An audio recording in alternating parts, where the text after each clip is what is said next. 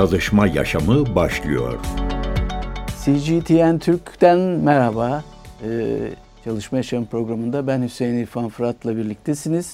Yine bu hafta da her hafta olduğu gibi çalışma yaşamının gündemindeki konulara birlikte bakacağız, öne çıkan haberlere. E tabii konuk da ağırlayacağız bu hafta. Bir gazeteci konuğumuz var. E, Bir Gün Gazetesi yayın danışmanı Sayın Semra Kardeşoğlu bizlerle birlikte olacak. Çünkü oldukça önemli bir konuya imza attı e, Sayın Kardeşoğlu ve Türkiye'deki hızlı yaşlanma sorununu gündeme getirdi gazetesinde. Ve bir seri yazı dizisi olarak yayınlandı bu yazı.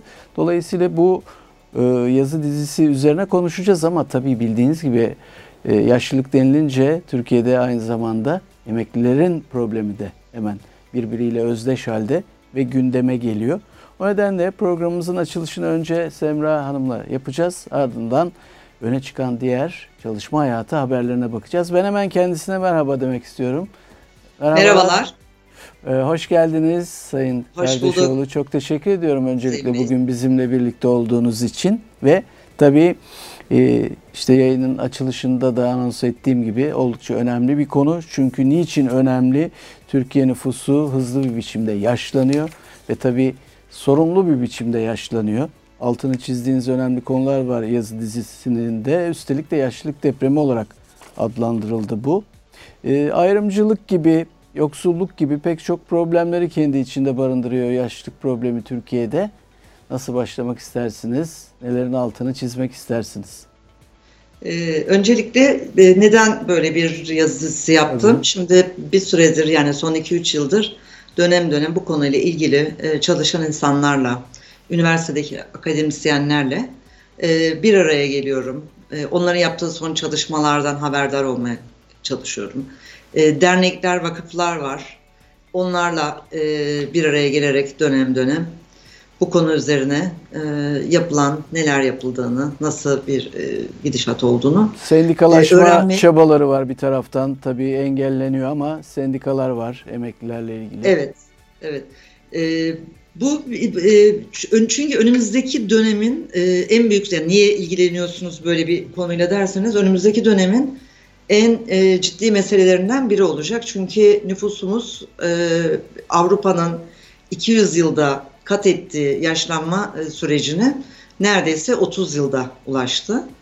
E, bu nüfusun bu şekilde yaşlanmasına, yani şu an yüzde dokuz buçuk gibi, hani yüzde dokuz sekizle yüzde on arası olduğunda tüm e, dünyada kabul edilen yaşlı bir nüfus. E, ve çok kısa bir süre içinde bizim yüzde on ikiye ulaşması bekleniyor yaşlı nüfusun. Bu da çok yaşlı bir nüfus anlamına geliyor literatürde. Evet.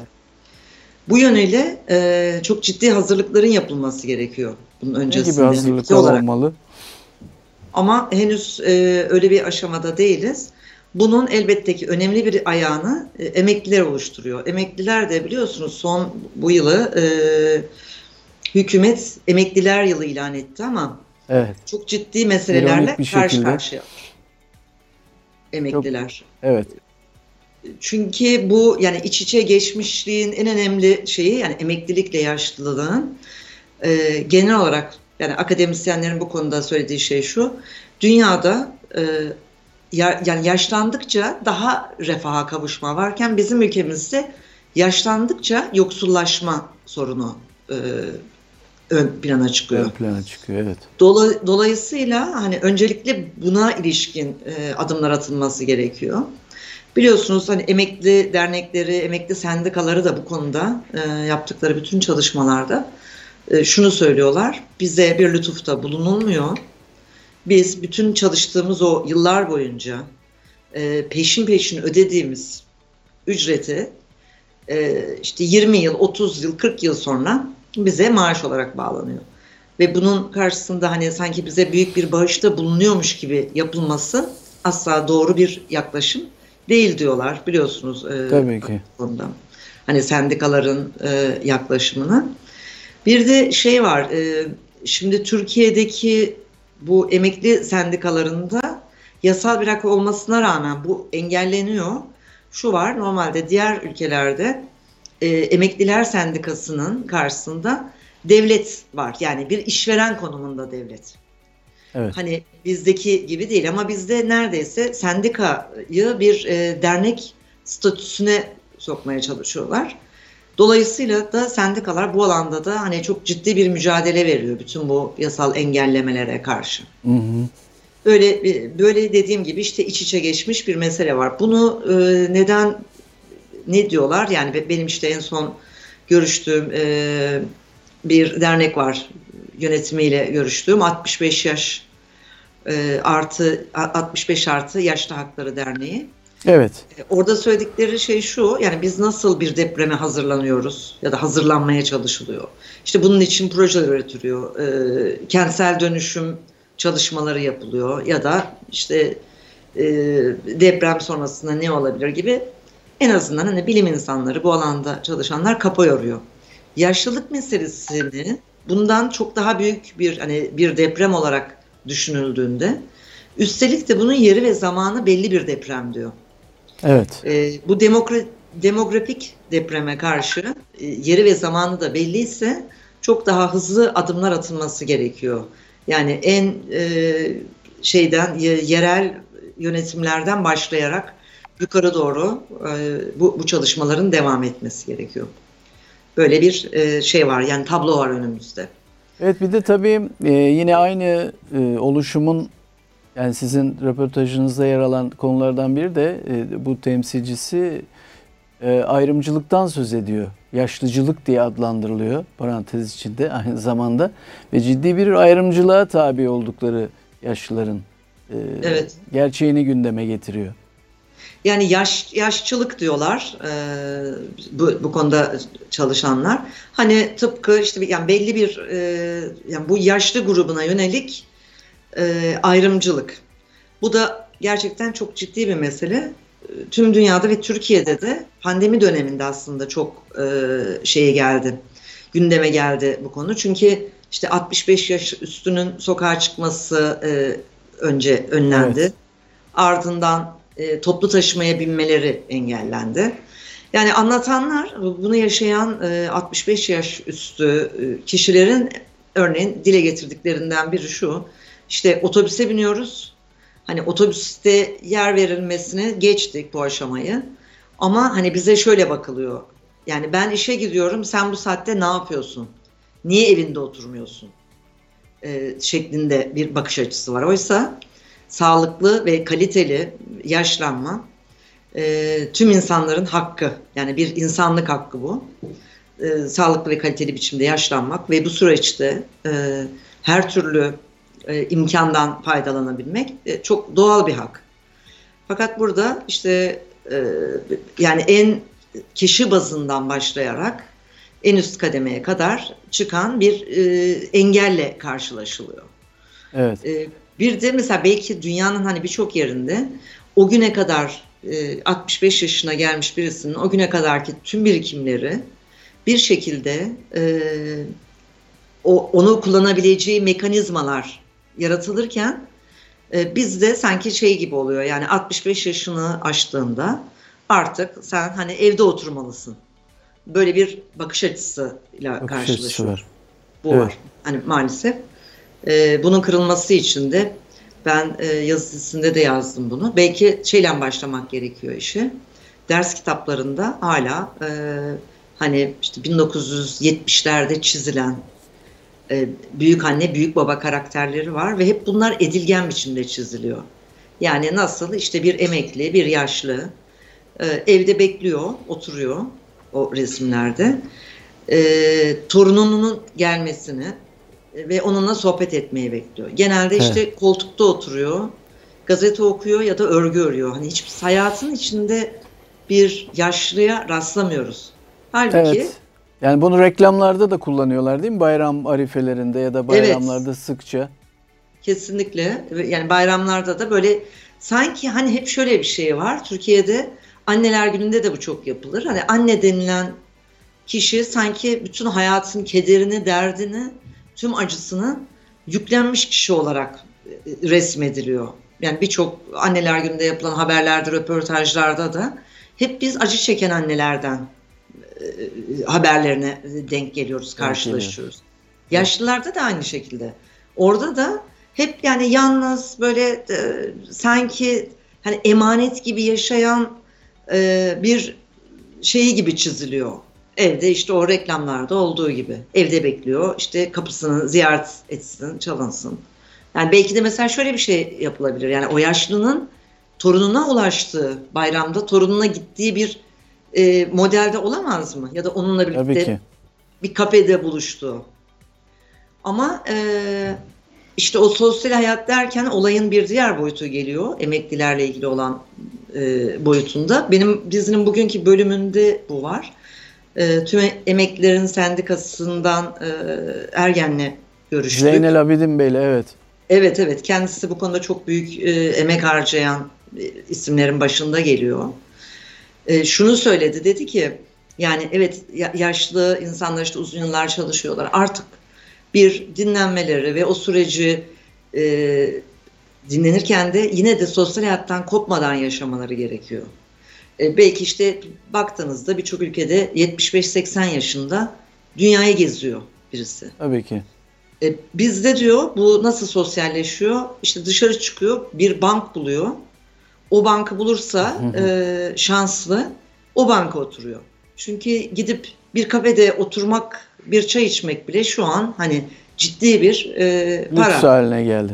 Bir emekli için tabii yani işte şu an en düşük biliyorsunuz on bin ne çıktı. Yani on bin lira bütün bir ayı e, geçinmek zorunda olan birisi için.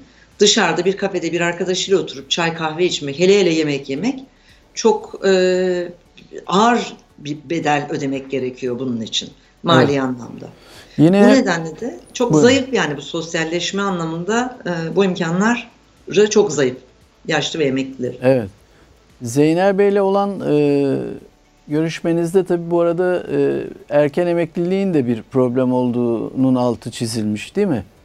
Evet evet. Orada da hani şöyle bir şey gibi sanki ben de sordum. Hani dedim ki işte birçok e, olayın karşı cephesinden bakıldığında işte Türkiye'de emeklilik yaşı çok erken. E, bundan dolayı avantajlı gibi görülüyor. Ama e, olayın aslında öyle olmuyor. Bir kere e, emekli olduktan sonra çalışma hayatında bile emekli olmuş kişiye şey gibi yani bir, bir nevi bir orada da bir ayrımcılık ortaya çıkıyor.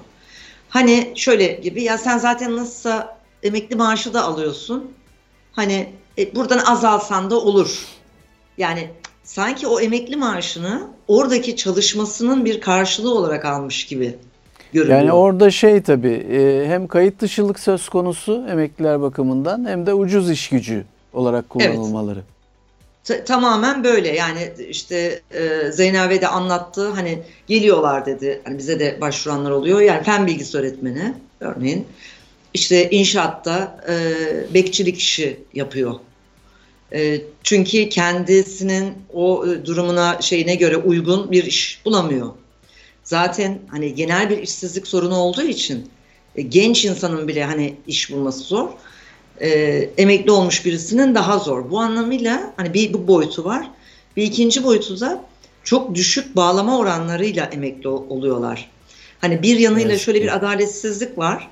Yani dokuz bin gün e, primle e, emekli olmuş birisiyle beş bin beş yüz günle emekli olmuş kişi hani yedi bin beş yüz lira maaş alıyordu son zamdan önce. Bir kere böyle bir şey var. Yani o e, eşitliğinin sağlanamadığı bir durum var.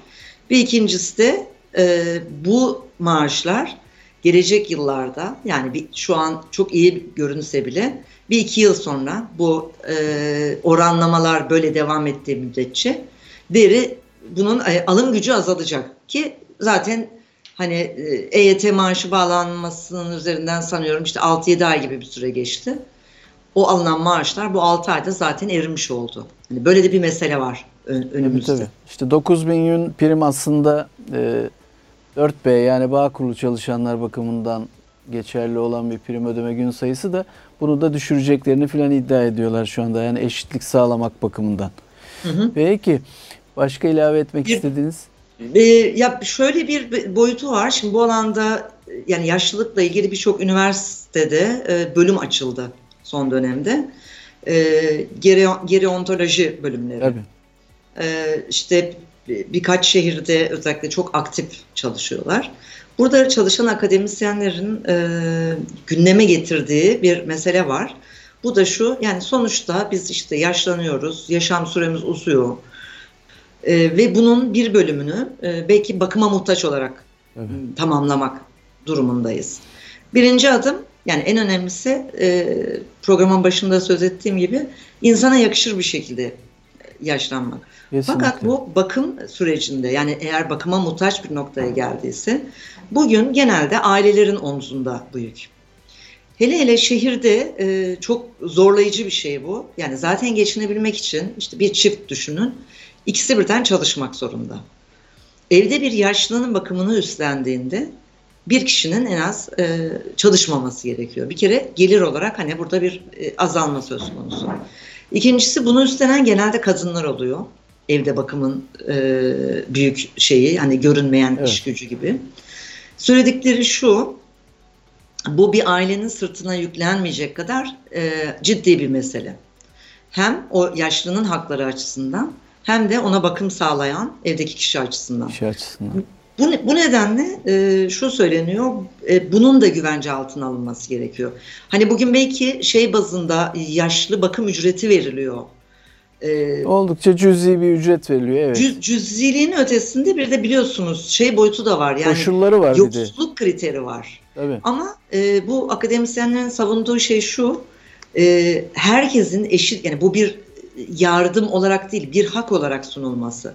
Yani her yaşlının bakıma ihtiyacı olduğu noktada devlet tarafından sağlanmış e, imkanların oluşturulmuş olması gerekiyor. Yani tıpkı nasıl işte, sağlık hizmetinden faydalanmak, e, yani çalışıyorsunuz ve çalıştıktan sonra emekli olduğunuzda o sağlık hizmetinden faydalanıyorsunuz. Yaşlı bakımında da herkese eşit, adil biçimde bu hakkın ulaşması gerektiğini savunuyorlar ki çok önemli gerçekten. Hemen hani hemen. Çevremizde de e, hep şunu söylüyorlar, hani bu sıkıntıyı, sorunu yaşayanlar. İşte ilk gençlik yılları, yani ya da şeyler işte yirmilerin sonu otuzların başı çocukları büyütmekle geçiyor. Sonra tam böyle bir e, işte emekli olunuyor. Tam bir belki daha rahat bir yaşam umut edilirken evdeki büyüklerden, yani yakınımızdaki büyüklerden biri hastalanıyor, bakıma muhtaç oluyor ve onun bütün sorumluluğu e, evet. hani elli yaşındaki, altmış yaşındaki insanın omzuna yükleniyor. Hani bunun e, çok büyük bir haksızlık olduğunu da söylüyorlar. Evet, tabii burada e, çok ciddi e, önlemlere de ihtiyaç var bu arada. Yani İşte yaşlı bakımıyla alakalı okullar, bölümler açılıyor. Fakat gençlerin hiçbir şekilde rağbet etmediği bir ülkede yaşıyoruz. Ayrıca bu konuda tamamıyla Türkiye'de göçmen olarak yaşayan ya da gelen, yaşlı bakımı yapan insanların eline geçmiş durumda. Tabii bu konuda da ciddi bir problem gündeme gelmiş oldu. Peki, çok teşekkür ediyorum bugün bizimle olduğunuz için. E, Sayın Kardeşoğlu, e, zaman ayırdığınız için ve böylesi önemli bir konuya e, parmak bastığınız için tekrar teşekkürler ve iyi günler diliyorum size. Ben teşekkür ediyorum. İyi yayınlar. Sağ olun. Evet, sevgili izleyicilerimiz, dinleyicilerimiz, e, Sayın Semra Kardeşoğlu, Bir Gün Gazetesi yayın danışmanı ve gazeteci bizimle birlikteydi ve Türkiye'de hızlı yaşlanma sorunu ve buna bağlı olarak da ortaya çıkan diğer problemler, önlem alınmasının gerekliliği üzerine yaptığı çalışmayı kendisiyle konuştuk. Şimdi dilerseniz hızla programımız devam ediyor ve bu haftanın haberlerinden şöyle bir tur yapalım ve gündemdeki konuları getirelim sizlere. iki yüz otuz bin kamu işçisinin, bakın kamu çalışanları bakımından sevindirici bir haberle devam edelim. Ücret artışını erken alacaklar bunlar. Çalışma ve Sosyal Güvenlik Bakanlığı ile Türk İş ve Hak İş arasında yürütülen görüşmeler sonucunda uzlaşmaya varıldı ve yürürlükte olan toplu sözleşmede düzenleme yapıldı. Yeni düzenleme ile yaklaşık iki yüz otuz bin işçi gelecek aylarda alması gereken zammı Ocak ayı itibariyle almış olacak. Türk İş ve Hak İş'le kamu işyerlerinin örgütlü olduğu işveren sendikası Türk Ağır Sanayi ve Hizmet Sektörü Kamu İşverenleri Sendikası arasında ek bir çerçeve anlaşma protokolü imzalandı ve bu protokole göre yürürlük tarihinden kaynaklı olarak farklı zamanlarda gerçekleşecek olan zam oranı bir Ocak tarihine çekildi. Böylece işçiler daha sonra gerçekleşecek zammı önceden almış olacaklar. Hayırlı olsun diyelim. Sevindirici bir haber onlar bakımından ama tabii hızla eriyeceğini bu artışların da gerçeğinde e, görmeden geçemiyoruz. Tabii niçin böyle söylüyoruz? Çünkü yine hafta içerisinde e, açlık ve yoksulluk sınırı açıklandı. Bildiğiniz gibi periyodik olarak sendikalar tarafından yapılan, e, sendikaların araştırma servisleri tarafından yapılan e, açıklamalar bunlar. Ve Türk İş'in yoksulluk sınırı kırk dokuz bin lirayı aştı başlığıyla gündeme geldi bu hafta. Türk İş, çalışanların geçim koşullarını ortaya koymak ve temel ihtiyaç maddelerindeki fiyat değişikliğinin aile bütçesine yansımalarını belirlemek için her ay yaptığı açlık ve yoksulluk sınırı araştırmasının Ocak iki bin yirmi dört sonuçlarını açıkladı. Ankara'da yaşayan dört kişilik bir ailenin sağlıklı, dengeli ve yeterli beslenebilmesi için yapması gereken aylık gıda harcaması tutarı, ki buna açlık sınırı da deniliyor bildiğiniz gibi, on beş bin kırk sekiz liraya yükseldi. Ee, gıda yap, e, gıda için harcamasıyla giyim, konut, kira, elektrik, su, yakıt, ulaşım, eğitim ve benzeri giderlerde tabii bunun içinde ihtiyaç, bunlar için yapılması zorunlu diğer aylık harcamaların toplam tutarı, yani buna da yoksulluk sınırı deniliyor. Bir önceki açlık sınırıydı. kırk dokuz bin on dokuz lira, yani neredeyse elli bin liraya yaklaştı. Bekar bir çalışanın yaşama maliyeti de aylık on dokuz bin altı yüz otuz liraya yükseldi. Bildiğiniz gibi asgari ücret bu arada on yedi bin lira seviyesinde kaldı. Evet, vergide adalet talebi var çalışanların. Uzun zamandır gündeme getirilen bir konu ve bunu meclis gündemine de getirmeye çalışıyorlar. Özellikle DİSK, devrimci işçi sendikaları bu konuda yoğun bir çaba içerisinde. Bununla alakalı olarak Türkiye Büyük Millet Meclisi önüne de bir açıklama yaptı DİSK.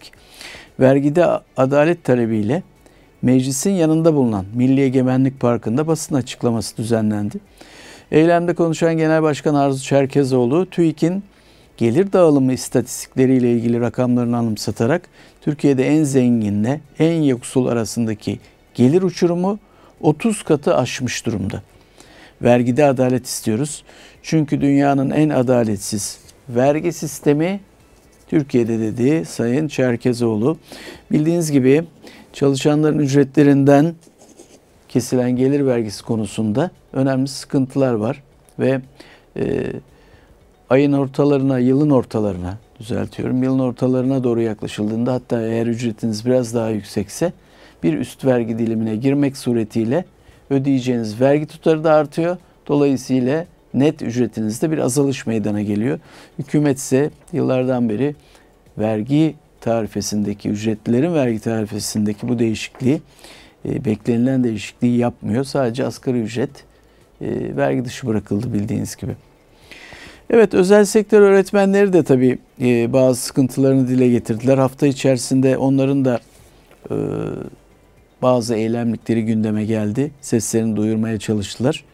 Ve e, bakandan tabii e, randevu istiyorlar. Özel sektörde çalışan eğitim emekçileri, Özel Sektör Öğretmenler Sendikası'nın çağrısıyla taleplerini duyurmak için meclis önünde bir araya geldi. E, emekçiler emeklerinin işverenler tarafından E, görülmediğini, onların insafına kaldığını iddia ediyorlar. İnsanca yaşamak istediklerini belirttiler. Yusuf Tekin ve Mahmut Özer'le randevu talebine cevap verilmemesi nedeniyle öğretmenler meclisin Çankaya kapısına yürümek istedi.